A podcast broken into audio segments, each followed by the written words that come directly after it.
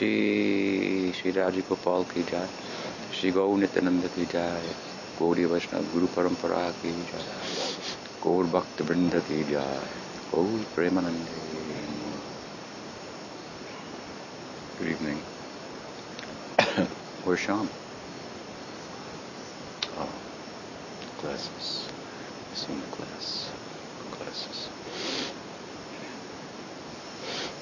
Feeling a little sick. You too? Better. Oh, good. Good.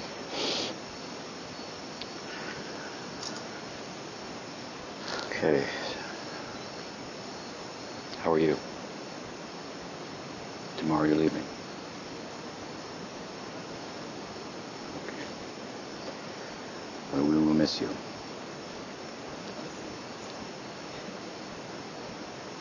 Works like that.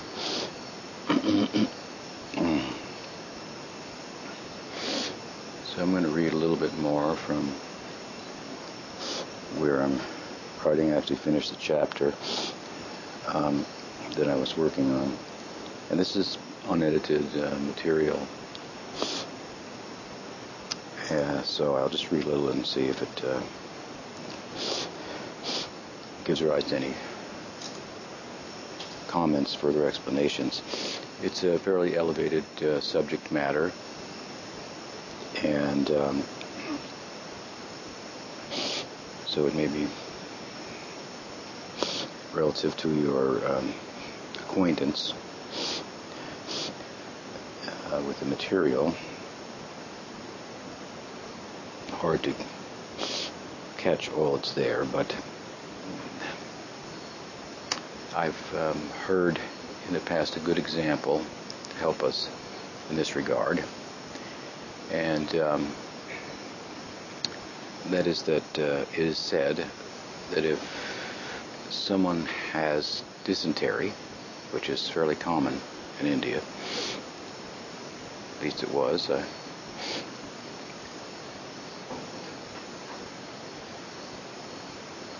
thank you. And then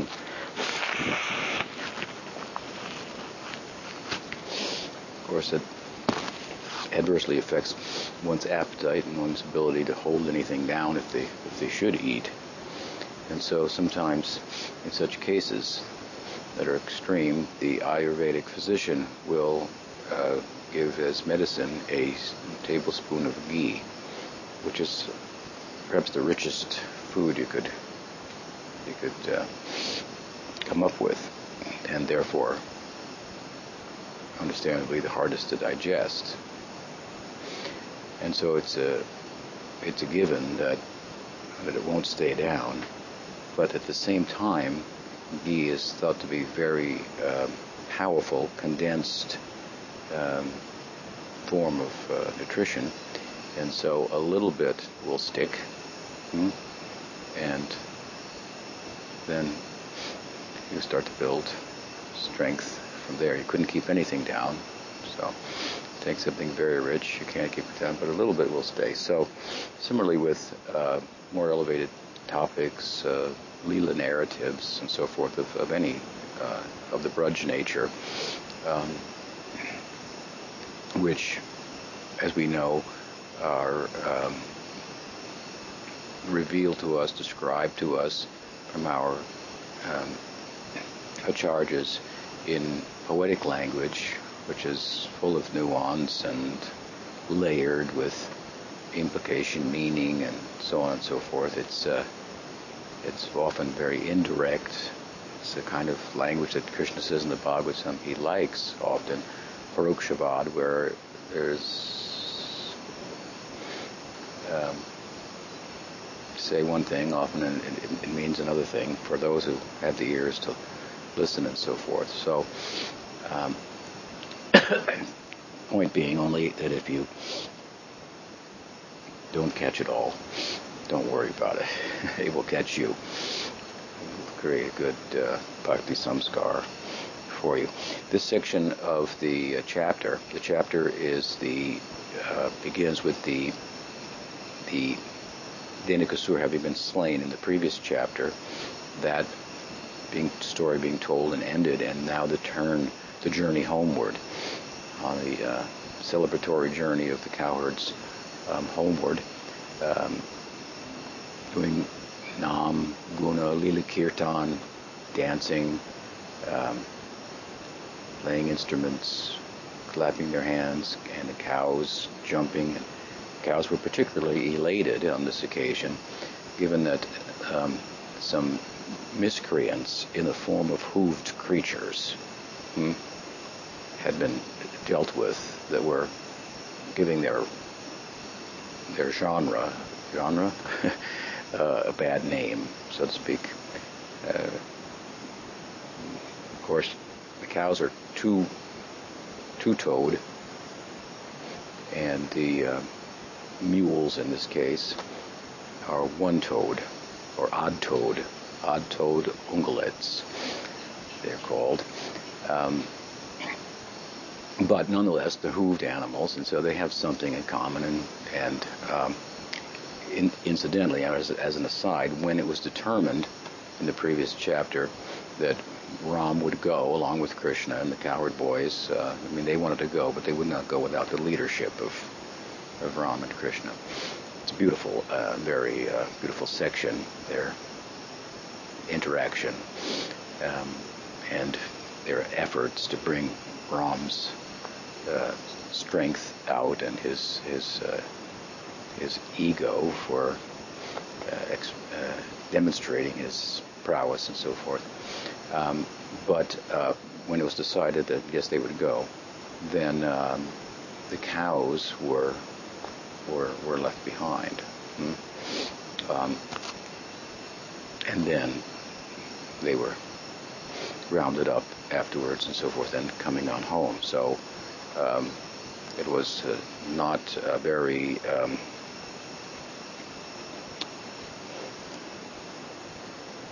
it was a little disappointing, I should say, for them to see animals, hooved animals, acting in this way. It's one thing if humans do it, hmm. and uh, most of the uh, demons who had entered into the Braj, commissioned by Kamsa, were uh, either humans or of some other species at, the, at, the, at this time. A snake, okay, um, not a popular species. Um, and um, given their poisonous effects often, uh, Putana, human-like, and uh, um, Baka, the bird, uh, the heron, and so, but anyway, uh, they are now leaping and jumping and kicking up the the uh, famous Brajraj or the uh, cow dust. We named uh, uh, Dooley Goduli hmm, when we brought her here, um, and uh, Goduli means cow dust. Hmm? One of our dogs. And at the time, when we brought her here as just a little puppy, she would uh, go and nurse from the cows also, drink the cow's milk from their from their teats. Special special dog to be sure, and a beautiful name. So the cow dust, uh, the dust of Braj is very famous in itself. Chintamani Dham, it's sometimes described as uh, that the riches of the dust, hmm, philosophically speaking, properly understood, exceed the valuable diamonds and jewels whatever you could mine um, in that regard in this from this world. Excuse me. so the cows are kicking up that dust, and this is actually the cloud of dust that the cows typically um, um, raise. This was a special occasion, so it was particularly um,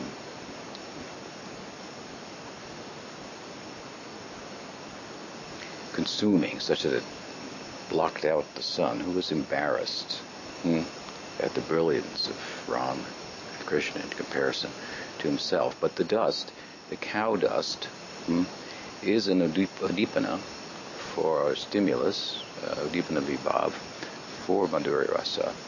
Hmm.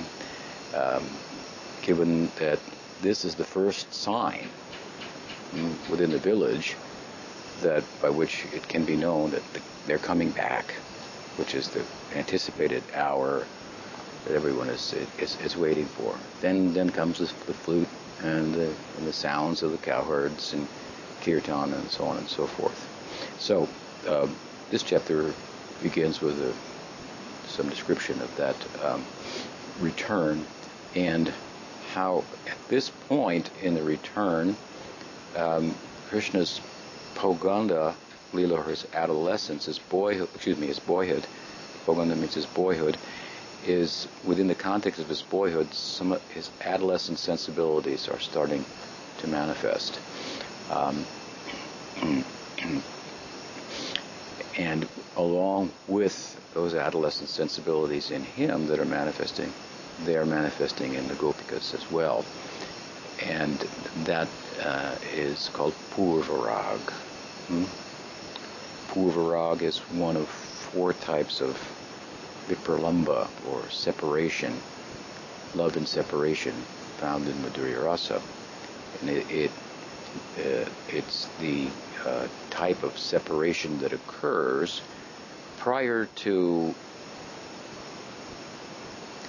having the desired and meaningful meeting and exchange with one's uh, beloved and getting assurance from the other side that he feels about me the way I feel about him and so on and so forth. Um, so it's very uh, intense, and this is now manifesting in, in Krishna. This is where in the Bhagavatam this is found in a seed-like form. You have to draw it out. Um, and uh, it uh, it only co- constitutes three verses at the end of the chapter. The gopis are there. They see Krishna. They ch- exchange glances with him. You could just read it and go on. But um, if you are, have a sympathetic heart for that, sahridayam, like our acharjas, then you can draw from the, the texts of the Bhagavatam and write chapters of their own. So, in this regard, Jiva Goswami has written an entire chapter about the Purvarag at this point in his Gopal Champu, which is a retelling of the Prakat Leela. He's retelling the Prakat Leela to the inhabitants of Braj in the aprakat Leela. Hmm? So they're in Golok, and uh, some of you are familiar with the format of Gopal Champu.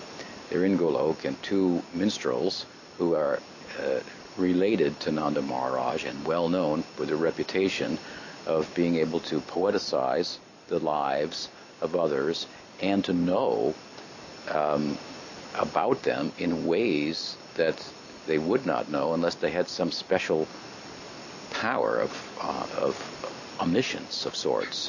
Hmm? And so Nanda Maharaj greeted them, bards, minstrels, just traveling and so forth, uh, the two of them, Snigdhakanta and Madhukanta, which means affectionate throat and sweet throat. Hmm? So from their throats came very sweet, uh, anyone would like to hear their stories told and put to music and so forth. Um, such was their reputation. And so Nanda asked them, We've heard about your reputation and your extended members of our family.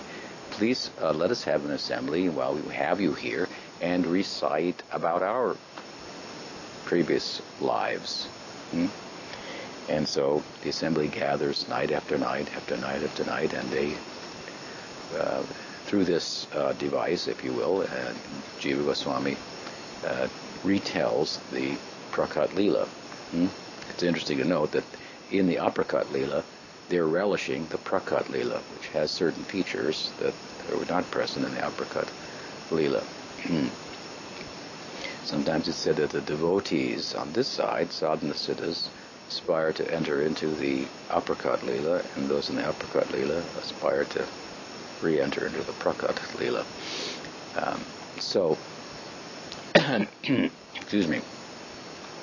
This is um, the whole book, of course, is different ways that I've seen the devotees uh, think about it because uh, Jiva Goswami is narrating and he's adding and subtracting and nuancing and changing, it would seem, details and so forth that, that aren't found in the Bhagavatam. So they think of it either as um, he's it's a different kalpa that he's talking about, which of course wouldn't be the case.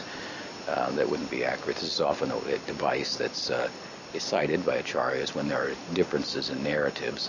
That in a different kalpa, the, the lila appeared in this way, and so that's a narrative from that um, kalpa rather than this kalpa. But he's speaking about the prakat lila as it is recorded in the Bhagavatam. Um, so that uh, idea only goes so far. And then the other idea, of course, is that, that we often hear is that he just realized this all within himself and he's just telling it and it's appearing like that to him and so on.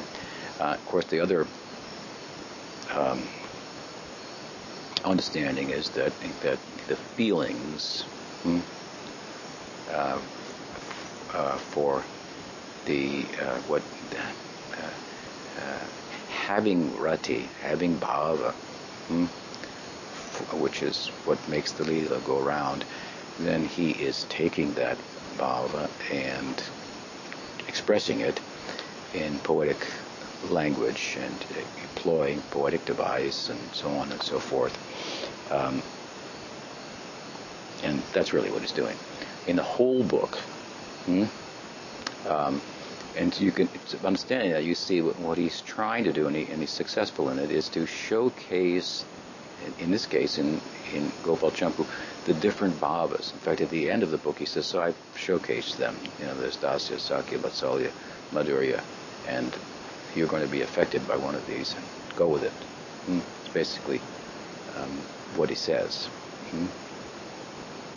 And so he's trying to through empowered writing, hmm, hmm, take ordinary words and poetry and saturate it with, with rati. It's not that by secular, in the secular uh, aesthetics of India, it's thought that rasa is attained through experience through poetry.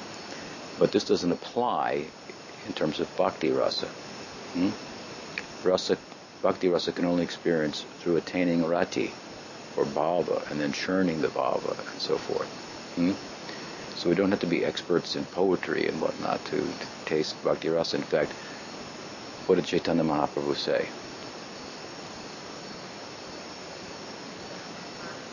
Hmm? Pardon me? First, yeah.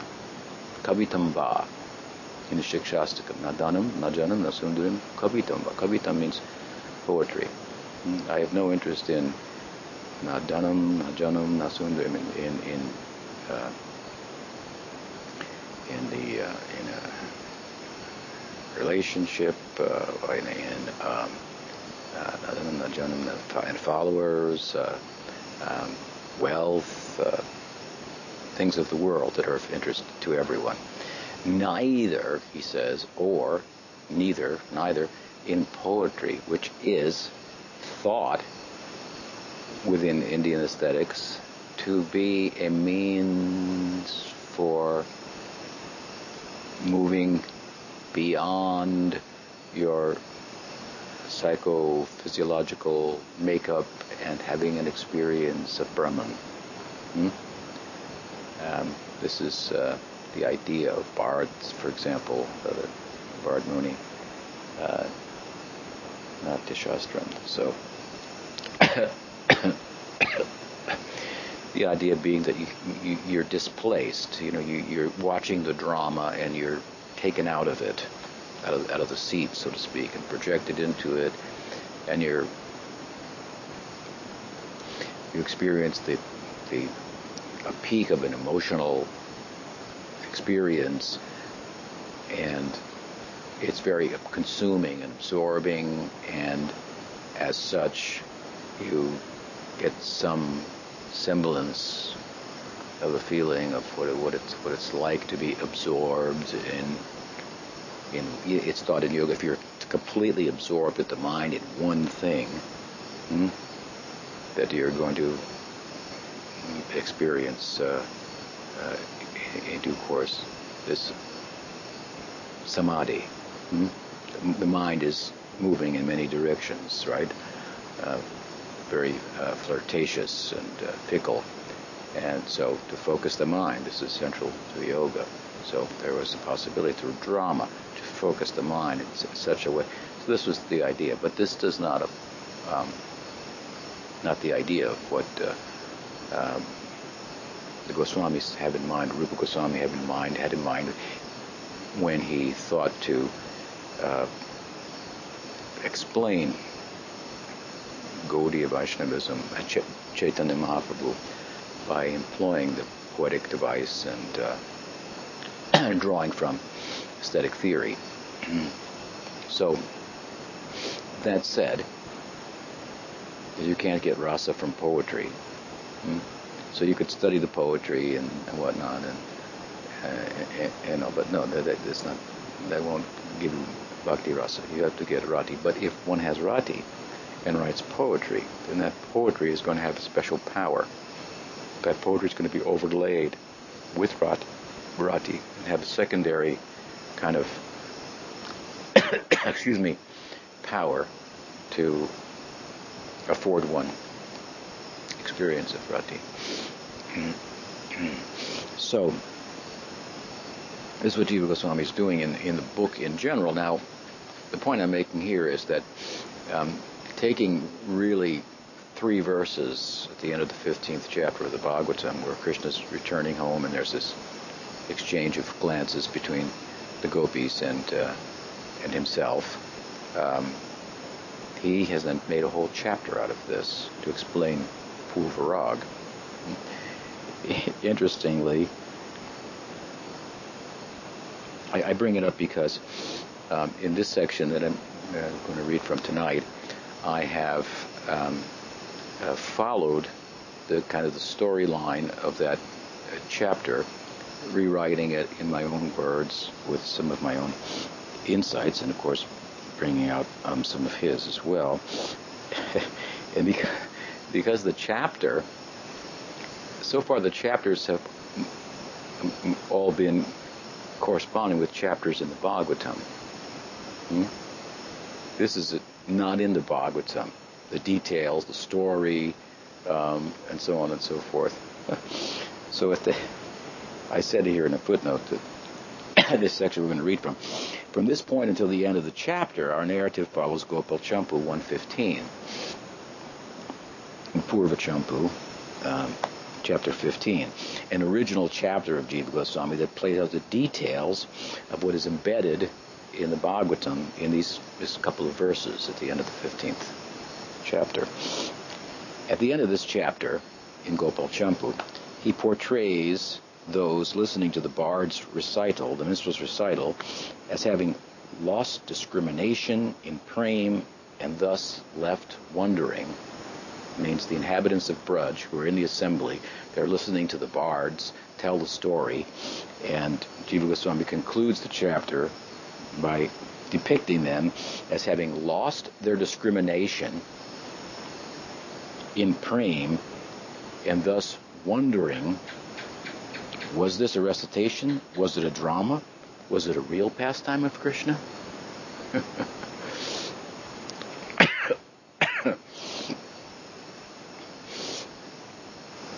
Someone might, a reader might wonder, is this a real pastime of Krishna? This isn't in the Bhagavatam. Hmm? Is he just making this up, or uh, uh, such a such a question? So he, seems to have that in mind after he, he, he wrote it, and so my uh, rather extended explanation of such uh, such writing and its its nature and so forth, it's real for sure. Hmm? Um, just to give another related example that comes to mind, once one of my godbrothers asked Pujyapad Sridhar if he could write a book a novel um, with uh, different fictional characters in it to bring out different uh, philosophical points, like Jaiva Dharma, where there is the, um, the, the two main characters, Brajanath and Vijay Kumar. Mm-hmm. And Maharshi responded by saying that, that, that those aren't fictional characters. Whatever Bhaktivinoda writes is, is, is real uh, and, and more real than he gave a very nice kind of spiritual um, explanation. But yes, you can do that if you have rati, if you have sambhav, and then then it will. That's a way to express that. That bhav. I mean, what makes, uh, in one sense, uh, the dham, let's say, what it is, is that holy people, sadhus, live there, and their bhav is projected on things. Hmm? Krishna did this here. That's their experience. So we honor that, that bhav. Krishna's in their heart. Hmm? So it's a real pastime. So I'll read a little bit. This was indeed a glorious moment for Braj. Excuse me. For even before the gopis' Purvarag and Krishna's Purvarag, their Purvarag for one another, began to manifest, even before that, it was a foregone conclusion that Radha and Krishna were meant for one another. Hmm?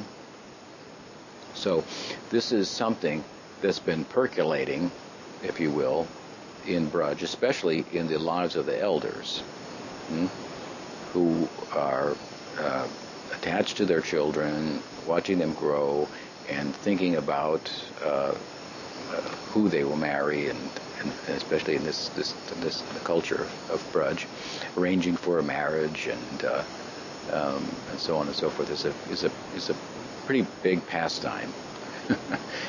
um, and it's not different from our culture. We just do it a little differently. But who's going to mate with who, and what is kind of what it's all all about, right?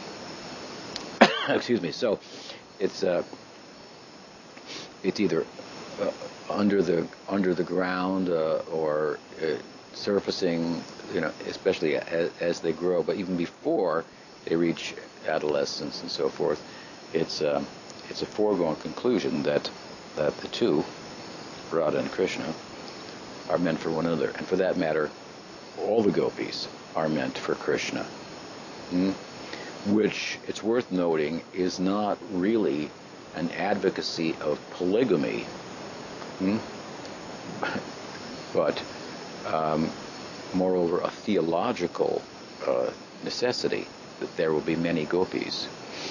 We have in this regard to uh, uh, take note, we should take note, that the um,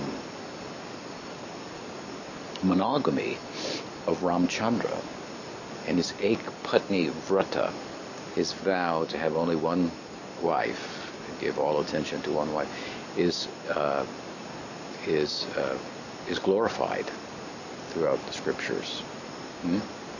So it would appear that, that from the moral and worldly point of view that this is more virtuous.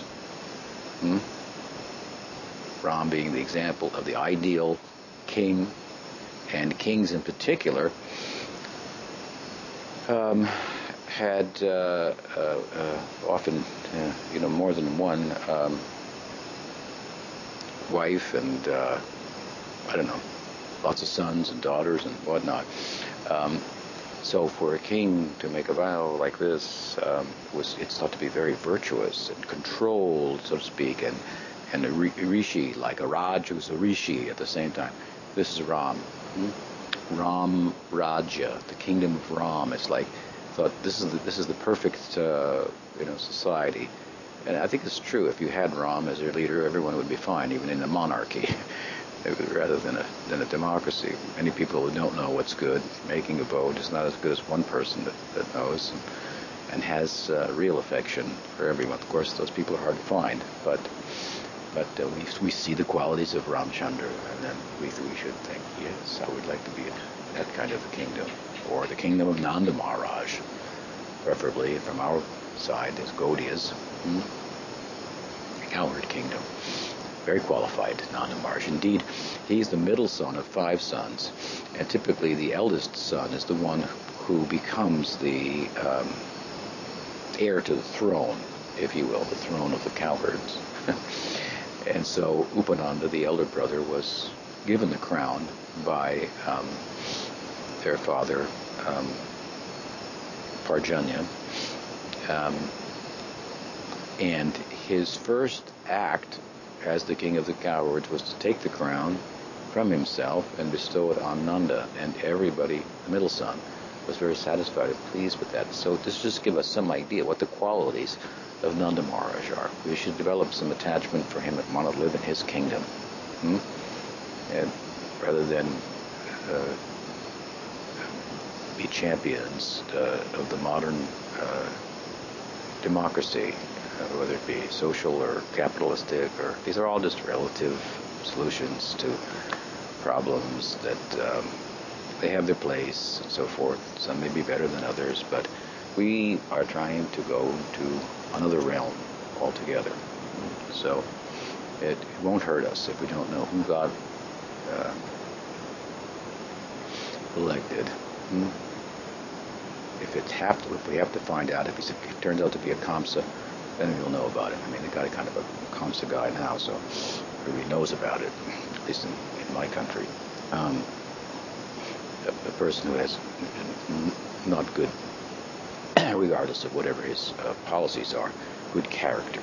That's that's um, undeniable, and and leaders should have good character. That's why I left the Catholic Church because as a young boy in high school, I found that the Jesuit priests they didn't have the character that I would expect because I thought I should be a priest when I understood religion, but they had didn't have good character, so it was a real letdown for me.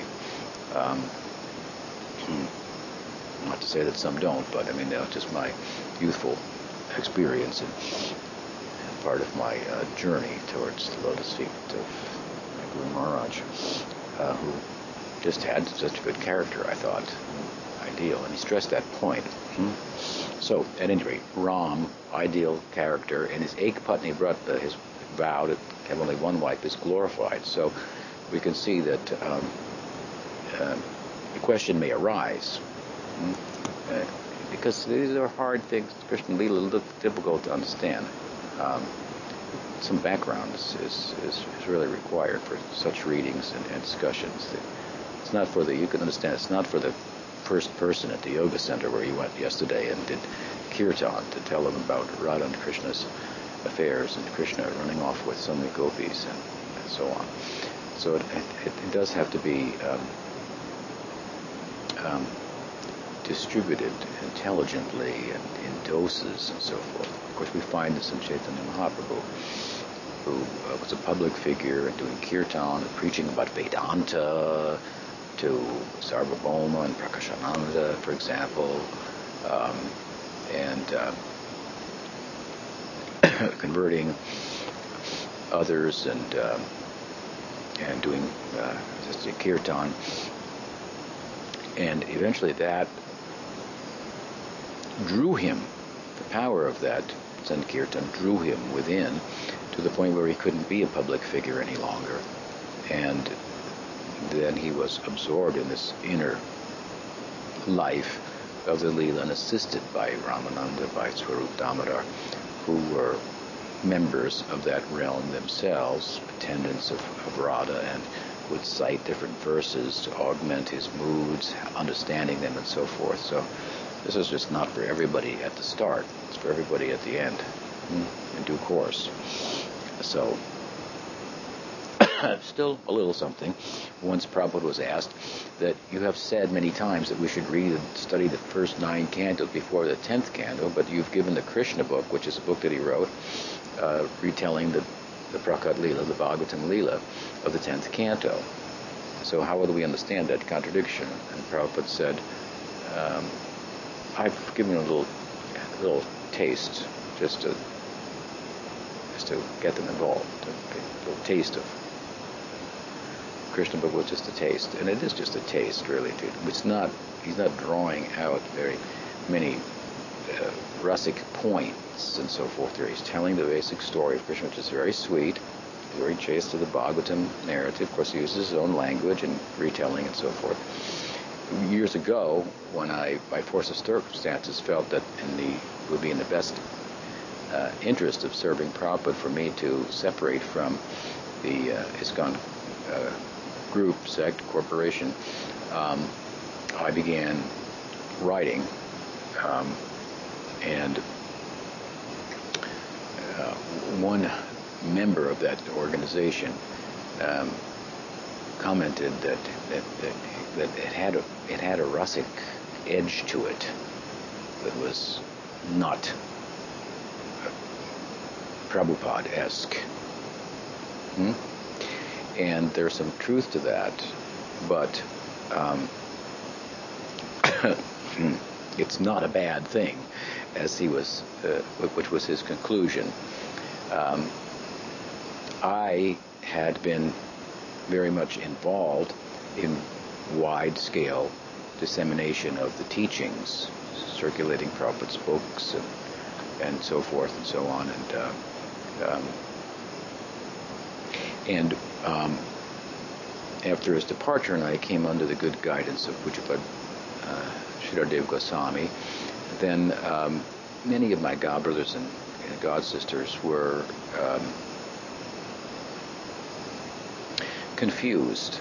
Confused because of the lack of something that they had that they felt would resolve all contradictions, and that was the, the example of, of, of a sadhu, in this case Prabhupada, present in their lives. So if he was here, however he wanted it, they thought that that, would be fine.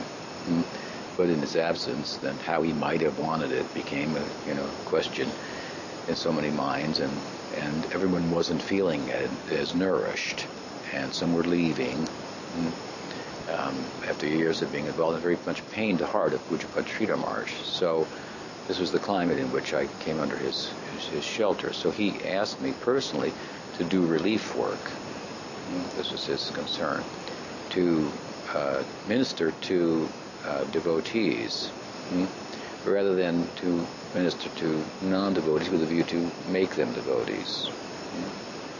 That said, I mean, I was engaged in wide-scale uh, dissemination of Gaudiya Vaishnavism through the circulation of Prabhupada's books, but just to say something, if I may, about myself, I was very much preoccupied with, with reading the books and hearing and chanting, and when there was no distribution of them going on, whether it was a day that we didn't go on book distribution or whether it was in the van going out to the airport or coming back, I was always reading uh, the books and often reading them out loud to other devotees.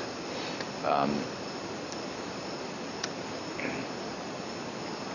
and uh, so I didn't that much interact with new people, new devotees who joined, and trained them and uh, teach them etiquette and things like that. I had my own sadhana uh, that I would absorb myself in, and the inspiration from that I would take uh, and and with that do what, I understood that Prabhupada wanted at the time, and I, I had some um, uh, success at it, distributing his books. But you know, you give the person a book, and then he's going to read it, she's going to read it, become interested, come back, ask questions. Somebody else would answer all those those types of questions and so forth. Not that I didn't uh, sometimes answer them in the course of talking to somebody and so on, but I was a little removed hmm, um, from the new new persons.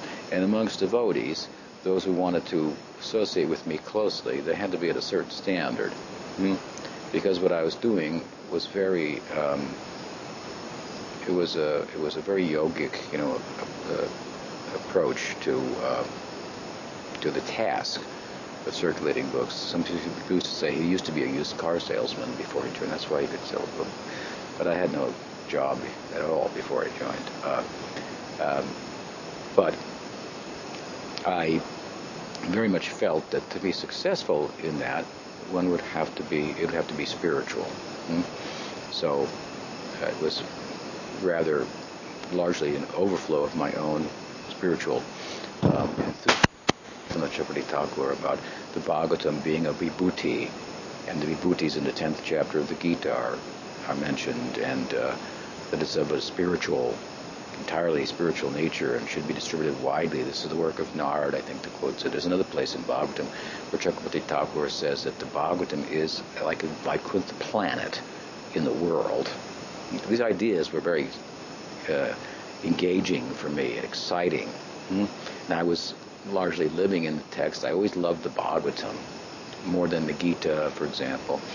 Um, and uh, um, later, of course, Chaitanya Charitamrita came out, but excuse me, but um, and that was a sweet, of course. One of the devotees once asked Prabhupada on a walk that, Prabhupada, I think that we should start a business selling Bengali sweets. It will be popular in America and we can fund the mission.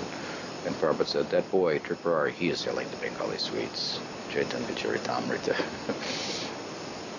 that was the end of the discussion. So, um, sweet book. But um, I, I was not very social, hmm, I say you frankly, uh, and uh, uh, I, I kept to myself, read and chanted, and went out, and I, I, I also kind of insulated myself from many things that were going on in the mission that were um, less than uh, uh, desirable or what you might expect, which is a given that such things will happen, but I was always shocked to find out about them at any rate, I wasn't. I had my own faults and so forth, no, no doubt. Um, but um, what was the point? So, um, let me get back the text here. Um, yeah, I know we're talking about that, but. Um,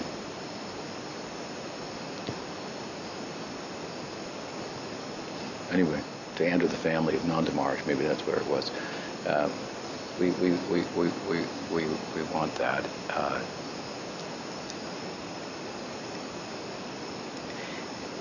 and enter into his kingdom, reside there. Um, it's um, another worldly uh, perspective. Um, mm, uh, Yes.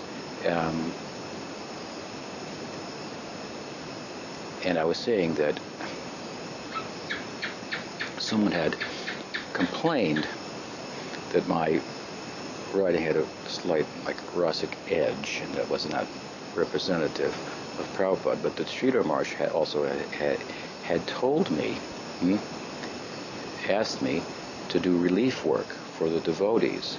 So that means that if you were going to do that, I was comparing that to my previous orientation of, which, is, which was ISKCON's orientation. ISKCON's orientation was not to boil the milk, to use Prabhupada's adage. Uh, he adage. If you boil the milk, it becomes thicker and thicker and thicker, right? So sometimes he said we should boil the milk. We have enough devotees. I think he said it in 1975 and wrote it to, wrote it to everybody. We now have enough devotees. We should just boil the milk. Hmm? So he had that aside to him, hmm? which was got a big group. Now let's just go internal and and enter the Leela. Hmm? Um, but um, course, he had other side for wide dissemination, and they were successful in that. And the boiling of the milk never became. He did mention it a couple of times, but it wasn't really followed up on. And there was this prospect in his presence which was ex- extraordinary. Of you know, this could become like well famous. This this this obscure, as it was from a worldly point of view, teaching of Chaitanya Mahaprabhu, known all over the world, and was supposed to be, and and so on and so forth. Even politicians were writing about Prabhupada and considering him uh, this Krishna consciousness to be dangerous, perhaps taking uh, having such an effect and so forth. Um, so given that, there was much of a preoccupation on dissemination, dissemination, dissemination. And although I was involved in the dissemination, as I'm explaining, it was kind of an, for me, it was kind of a extension of my boiling the milk. In fact, when Prabhupada was first notified by my godbrother Ramaswamy, who liked to write to Prabhupada about dissemination and sometimes he would write about me because I was instrumental. We were friends, so he first wrote to Prabhupada that this uh, boy Tripurari Das has sold this many books, never been that many books sold before, or something like that. So Prabhupada wrote back and he said, "Very nice that Tripurari Das is selling so many books, and this is a wonderful thing." And then he put a little asterisk there in his own handwriting. He wrote down below, asterisk, make sure that he's reading the books too. So I really didn't need to be told, but I mean, I was there uh, indirectly, and so um, I was uh, I was I was known for that. And so even in my dissemination, if you will, wide scale, I had a um, I had a kind of a boiling of the milk approach to the dissemination. So when Maharaj asked me to minister to the devotees and do relief work, hmm, then I felt that I had to uh, uh, go deeper into the texts and bring them out what uh, is in the teaching there that would would be nourishing to them to help them to come to another level of understanding of what, for example, is in the Krishna book. Hmm? I gave the example the other day how people, adults, are turning the Krishna book stories or the Bhagavatam stories into cartoons and into animation and so forth to for kids so that they can take the kids and put them in front of the computer and go do something else. Hmm? And um, that's not a bad thing to do, but if there's something else doesn't have much to do with with the with stories themselves, then it, it, it certainly uh, they haven't been very well understood. These are adults only stories. Actually, this is triple X uh, uh, stories, but they can be told in a, in a way to, to, to children, which is um, has has some some value, obviously, but um, doing that, as I say, should not be at the cost of of entering into the, the secrets of the the feelings of the text, which is what the Bhagavatam is. It's the feelings of the Leela. what differentiates it from the other Puranas that also tell story, like Vishnu Purana. Um, other Puranas also Harivamsa and so forth relate the, the Leelas of Krishna. But here in Bhagavatam, they're related. It's a, it's a Nigama Kalpatarogalitam Phalam Draba Samyutam Pibata Bhagavatam Rasam Alayam Huraho Bhuvika Huraho um, Bhuvi Babuka. It's for Babukahas. Chaitanya Mahaprabhu was, was called a bhavuka by Prakasananda Saraswati, a sentimentalist. Hmm? It's for people who are sentimental, who have feeling, but this means feeling for Krishna Leela, this kind of feeling, transcendental feeling, rati, bhava. It's for those types of people. They will understand the book. Hmm? It's the Paramahamsa marg. The Bhagavatam begins by telling us this Kaitavad paramo nirmatsaranam satam.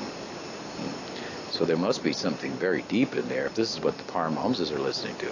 This is what drew Sukadev out of himself. He was Atmaram, completely contained and absorbed within the self. Hmm? How much is there just in the self? The Atma, more than the whole world more rama, more pleasure, excuse me, can be found in the whole world if you could take it all together and put it in one big syringe and inject yourself. Mm, it, would, it would pale in comparison to just the the the ananda, ram, the ananda, atmananda, atmaram. Mm. So he was completely contained and and satisfied within the world in himself but he was brought out of himself, so to speak, or to a potential of the self that had an appearance like worldliness in the form of Krishna Lila, having heard those verses from the Bhagavatam.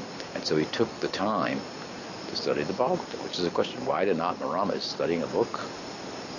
Sometimes when I used to sell a book, some people would say to me, uh, it's not in a book. Truth is not in a book it's beyond a book. I would say that's true. I would say that's such a person. Yes, the truth is, is beyond a book, but at least you got to first you got to get to the book before you get beyond the book. Hmm? So the Gita does teach us that the truth is beyond the book, but that's not the only verse in there, so to speak. So first study the book, then talk about going beyond the book. Hmm? Because the book is coming from beyond itself, as I'm explaining, from the hearts of great devotees, and they're taking the time to share that with us. Should we ignore that in the name of going beyond the book? Hardly, right? Uh, so.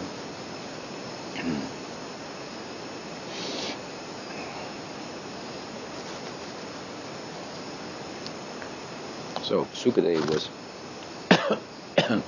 Atmaram, but he came out of himself, so to speak, and then became acquainted with the prospect of the self when in connection with bhakti.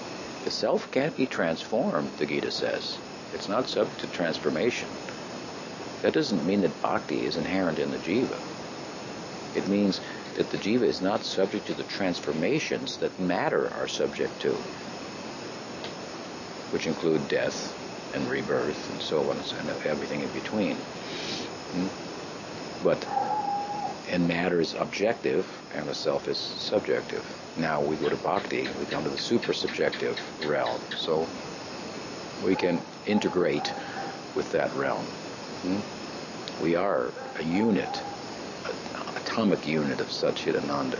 So we can we can connect with Sandhini, Sambit, Hladini, which I've sometimes explained to be like Satchidananda on on steroids. Hmm? Uh, so he came in touch with that. Hmm? So this is this is not just for kids. Hmm? The Bhagavatam, right? This is Sukadev. This is he, he, uh, and kids, children were surrounding him, throwing things at him, and making fun of him. Hmm? When he arrived naked on the scene at the at the at the bank of the Ganga, where the Raj, the emperor, had come to deal with the pertinent issues. What is what to do at the time of death? What is death about? How to make your life successful? Learn the art of dying. And, and everyone stood up. And Sukadev took the seat and so forth. So these points are made mm, in the Bhagavatam itself. That we should take note of that. What what must must be there? What, what what's the so so yes, Prabhupada he when he wrote the Krishna book, it wasn't particularly rasic uh, in, in, in some senses. Obviously, it was, and not that he didn't have bhakti rasa. He did, but he was, as he put it, giving out a little taste to, to attract people in the beginning. Hmm? First a little taste, and then then come in. And so the so what that taste is that that's the ultimately the full meal. But you need to be healthy again in order to, to digest it and, and, then live and be on it and be nourished by it alone. Hmm? and have your life driven by that by such feelings and so forth. So this is where we want to go. There's a, there's a place for that. So uh, when Sridhar Maharaj asked me to do relief work, yeah, we've gone a little bit in that um, uh, direction to help um, the devotees. And yes, if, if we're if we are progressing, then it, it should have a little Rasic edge, if not more, and and and we should hope to be able to bring other devotees um, within that. That's what the books are for. So, with regard to that, then um, the fact that Krishna is falling in love with Radha, Radha's falling in love with him, but also all the gopis are falling in love with Krishna. Um, I could just see an ordinary person in modern society thinking that this is a very sexist perspective and polygamous and polygamy is illegal and this is what they're trying to you know, teach and so on and so forth. So it's worth making the point that uh, that again, Ram's virtuous monogamy is is extolled, and Krishna's many gopis are really a theological necessity, and they constitute really just one one gopi. Hmm? And that means that they are all extensions of Radha hmm? in order that uh, Radha and Krishna may relish uh, rasa in all of its nuances and so forth. So there needs to be some manifestation of Radha who is a, who is uh, an opposing um, uh, well, an, another lover whom she can become jealous of with cause or without cause. Hmm?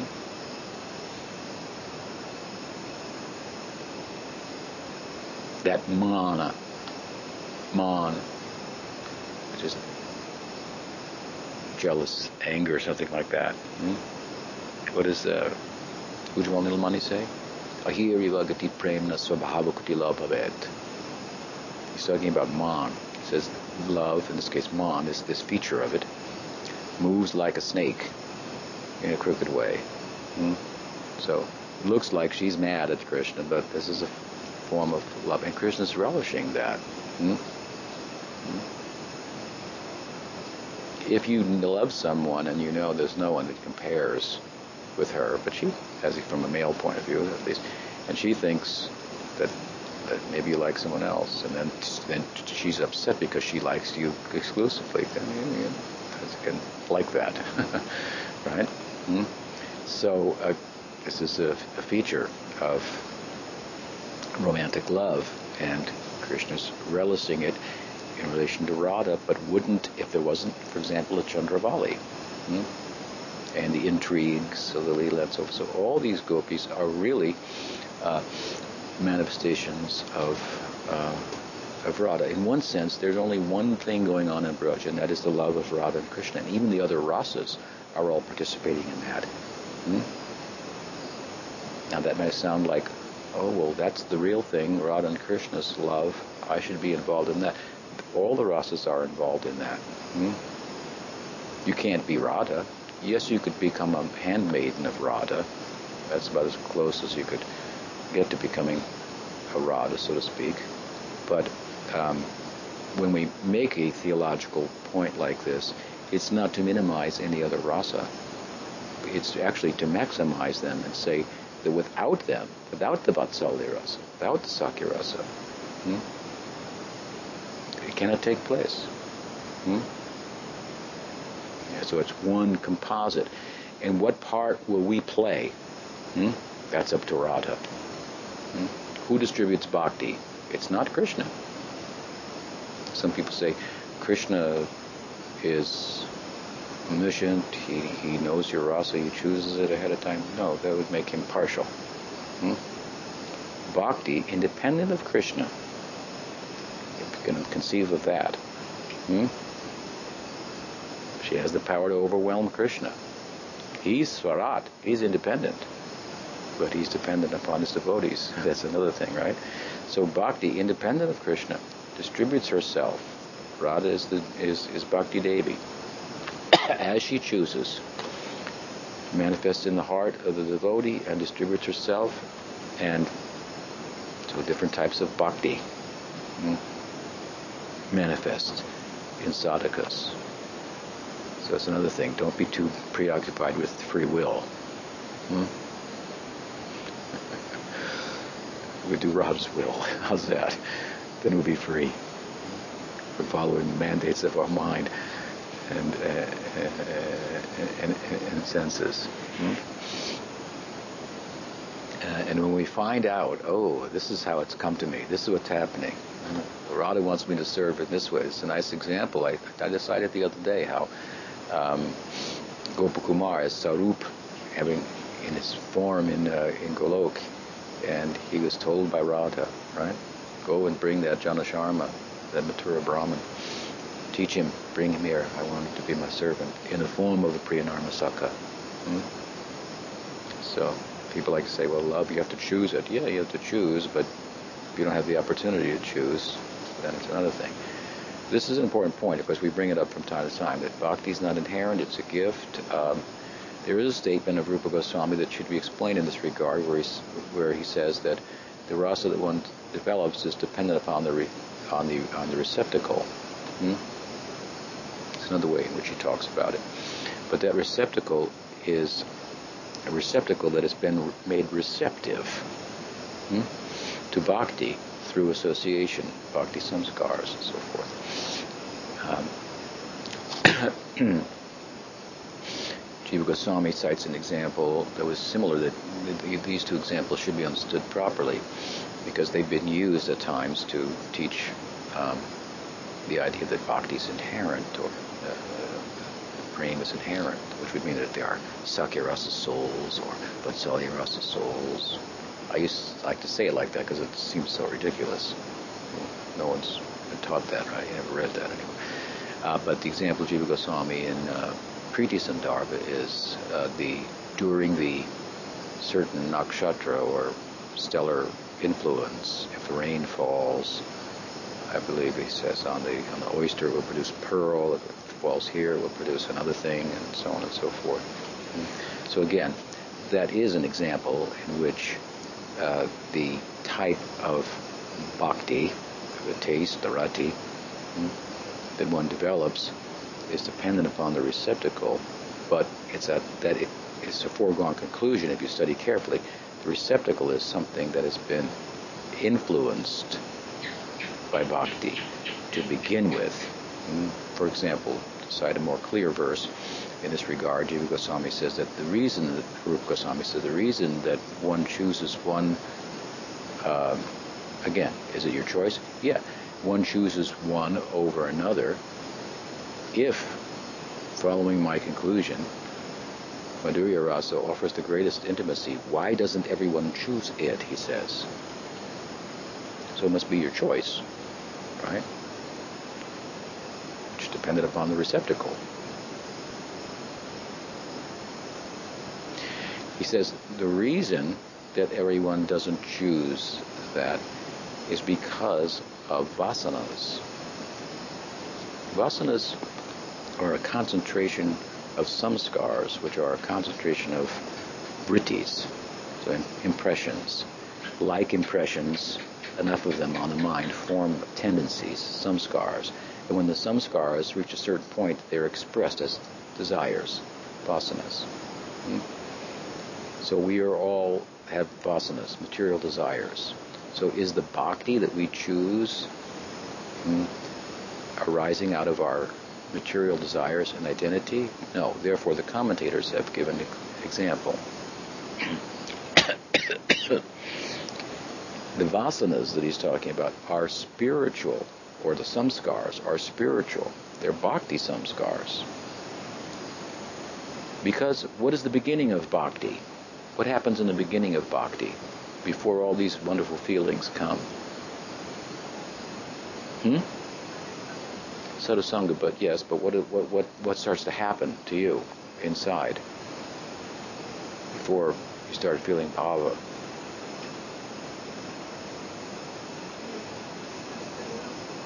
Hmm? You get faith and then you associate, but what happens when you practice? So that's the Yoga Sutra. What does Mahaprabhu say?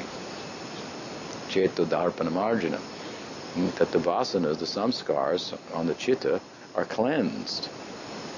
That means all of it, you cleanse out the material samskars and tendencies. Hmm? That's why Sukadev, who didn't have any of those, as soon as he heard the Bhagavatam, he lit up. And see how he, he retold it with such feeling and emotion when how what he attained. But if there had material desires and uh, uh,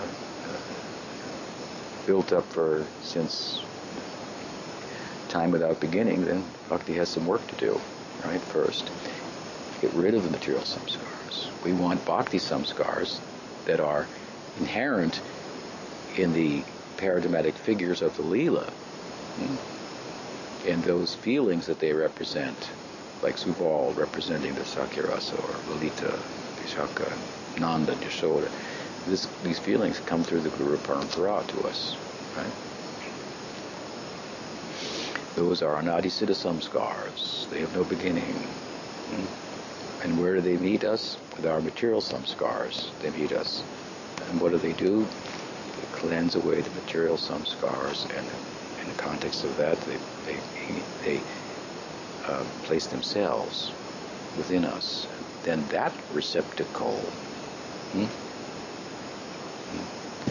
um, will determine the kind of bhakti. And those vasanas hmm, arising out of bhakti uh, association with devotees, hmm, that is the seed then for our for our um, rati. So again, so much for the for the free will.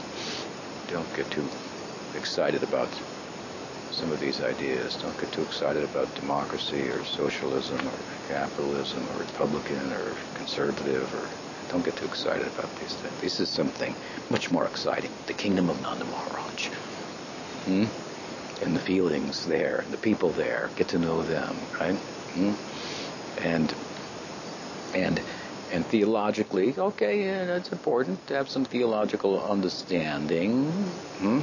And we do emphasize that, but um, that will also recede to the background. Now it needs to be a little bit in the foreground, but it will recede to the background. Hmm?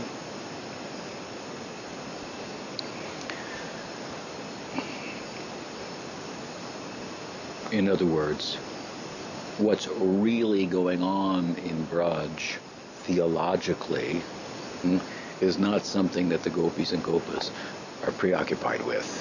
Hmm? Purnamasi is their Siksha guru. She wants to tell a story. There's no problem, don't worry. You're not going to have to marry anybody else. Give some philosophy, but it doesn't, you know, stick too much, right?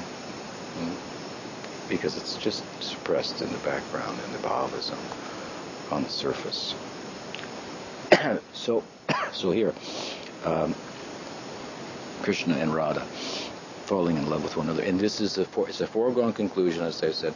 Everybody in Braj feels that Krishna, and every father and every mother feels of every daughter. My daughter is perfect for Krishna, and amongst them, Radha is the most perfect. Hmm?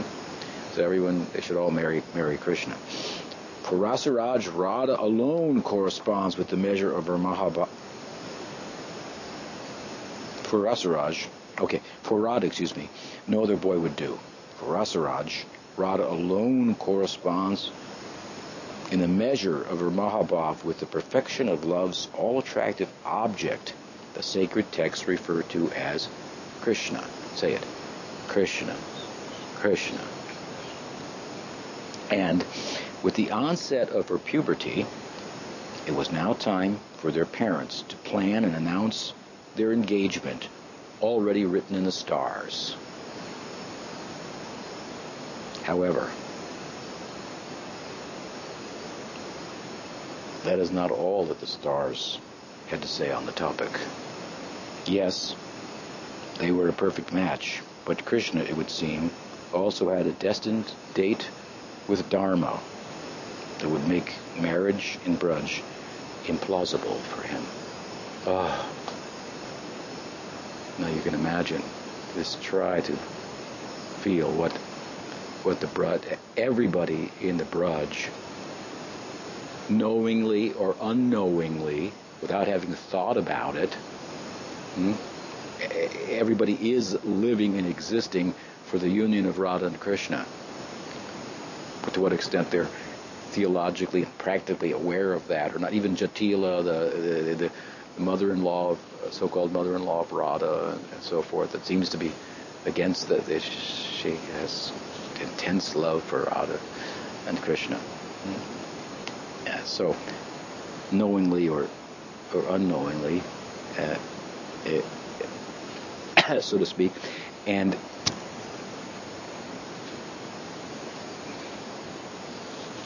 what a wonderful thing now that they're starting to mature.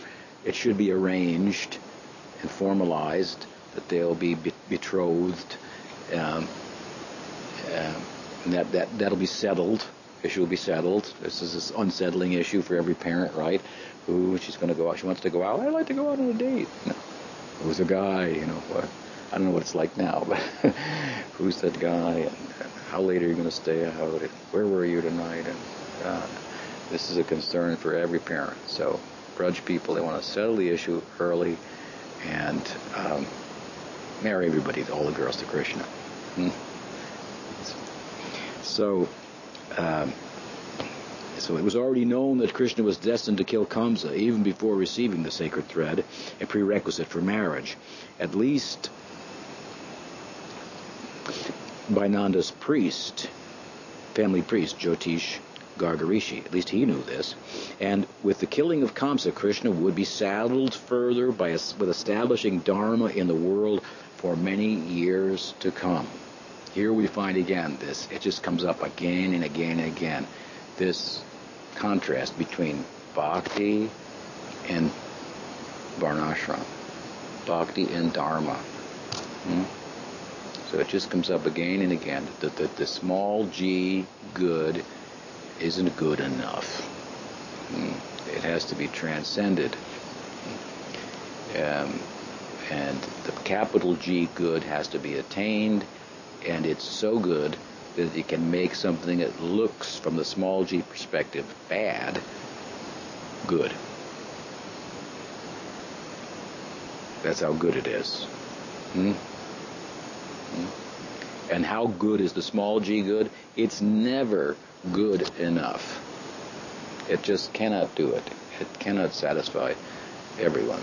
Mm, there'll always be, uh, you think this is right, he thinks that's right. To one extent or another, it's going to be. Mm, everyone can agree that something's wrong except the person that likes to do that. Right? He's got his reasons why it's okay. So, the small g good is never, never, never enough. Mm. And the capital G good is so good that even if it plays itself out in a way that looks like a small g bad, it's, it's good. This is, of course, the, it's the Parakiya uh, example, right? So Krishna's can apparently go for the call of Dharma in other forms, as Mathura, Mathura and Dwarka. It's it's a it's not entirely a varnashram because he's got devotees there who he's going for principally, but he is then in Mathura and in Dwarka, while he's primarily there for his devotees, he's also establishing Dharma and uh, teaching that and, and, so on and so forth. Mm-hmm. Whereas in the Braj, he appears to be doing the opposite and going against the Varnashram.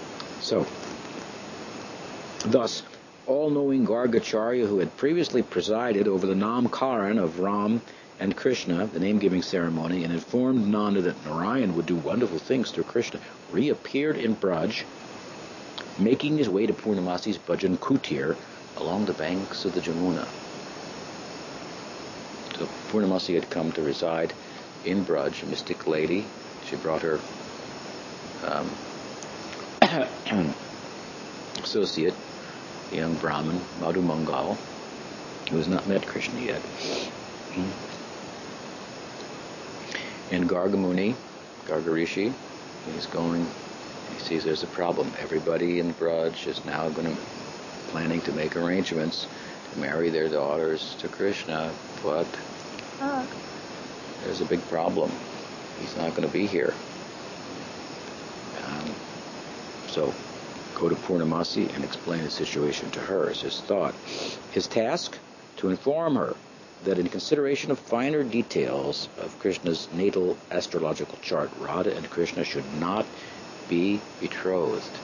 Now you just have to imagine how such words would play out in the ears of everyone in Braj, especially the elders, the gopis themselves, when it filters down to them, Krishna, when it filters down to him, Krishna's friends, We'll see how it affects Krishna. unthinkable. Absolutely unthinkable. And Nanda Maharaj is going to be approached by every father and mother in Braj. Hmm, how can this be? And somehow or other he has to, well, it's in the chart. Garga has said what what to do. This is a huge problem, but we see there's a silver lining to it, right? So there's the Parakia. So about uh, so uh, his task to inform her, Purnamasi, that in consideration of the finer details of Krishna's uh, astrological chart, Radha and Krishna should not be betrothed, about which Purnamasi surmised, hmm, she's quite a theologian, that while Krishna himself had a worldwide destiny, Radha was village bound in nature and would, would not flourish anywhere else. For that matter, even Krishna would only be partially present elsewhere in pursuit of Dharma because he is controlled by Radha's love. Thus, despite the fact that marriage in Braj at this time was not possible, Krishna would be theologically more present in Radha's love for him in Braj than he was anywhere else, even in his physical presence elsewhere. However, this esoteric truth was not something simple village girls could be preoccupied with. Hmm?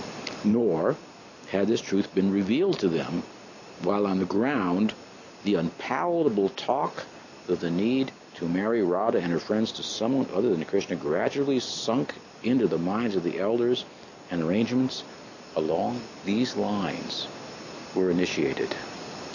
And Brinda Devi had a heart attack.